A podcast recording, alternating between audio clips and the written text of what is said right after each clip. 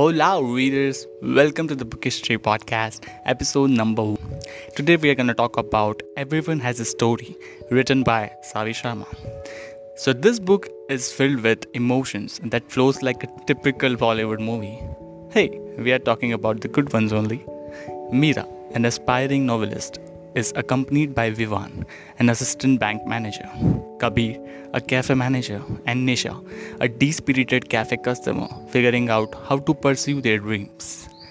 Soon their lives are connected and they realize how much they love, trust, bond, and rejoice in having each other in their lives.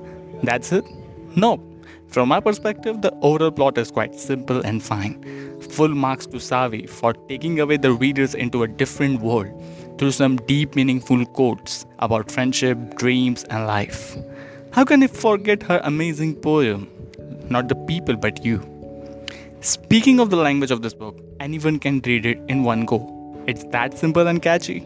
If you are planning to read a love story, a more cute one with some friends and like about some dreams and stuffs, then this book is waiting for you.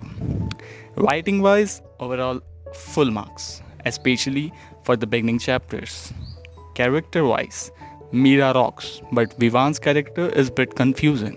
Kabir and Nisha, thumbs up to you as well. One of the favorite quote that we would like to add here. The worst thing a man could do was make a woman fall in love with him and have no intention to love her back.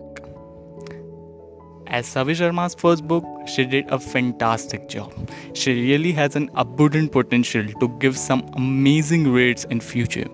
Full power to you, Savi. So this was it. Let's meet to the next episode. Till then, keep reading.